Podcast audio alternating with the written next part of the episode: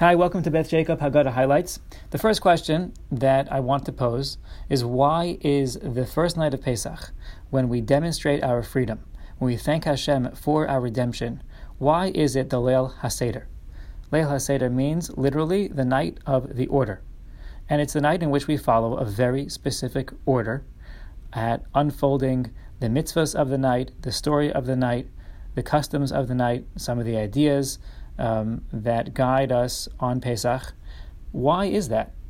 If we are to set about expressing our freedom, shouldn't we do that in a way that really shows our autonomy? Shouldn't we do that in a way that shows our personality, our individual choice? Why should we be restricted to follow a set order that was already set out for us? I, w- I should think that freedom would be the ab- ability to express oneself freely. So I think there are two answers to this question. Uh, the first one, um, perhaps the more important one, is that ultimately we, as Torah Jews, recognize that the ultimate freedom is the freedom to take our supposed freedom and subjugate it as servants of Hashem. One who is left to his own devices really just becomes enslaved by his own de- desires, uh, by his own temptations.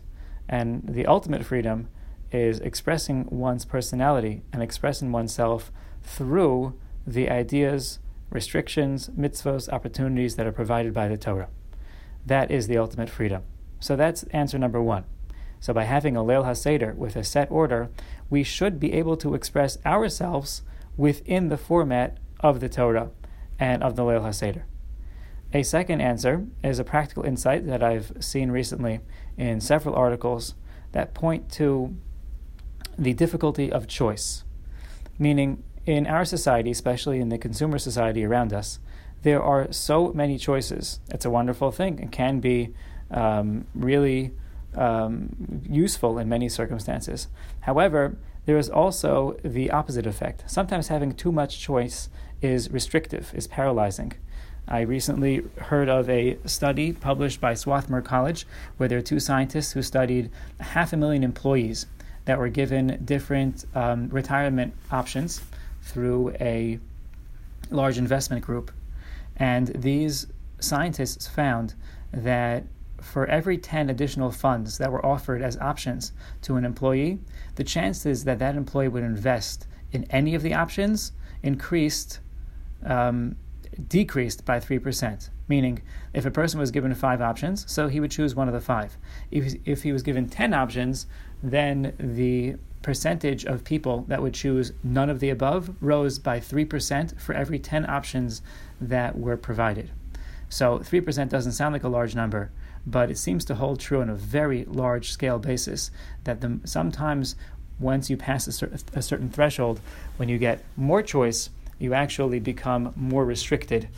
So the Leil HaSeder provides us with a format both for recognizing our uh, role as um, servants of Hashem and for expressing ourselves freely within the beautiful confines and uh, order that has been set out for us by the Torah and by our Chachamim for generations. In this podcast series, um, Haggadah Highlights, we hope over the next month to go into the Haggadah, go into the Leil HaSeder, and offer some short uh, and inspirational and practical uh, insights and tips. So please stay tuned uh, and join us for the coming month.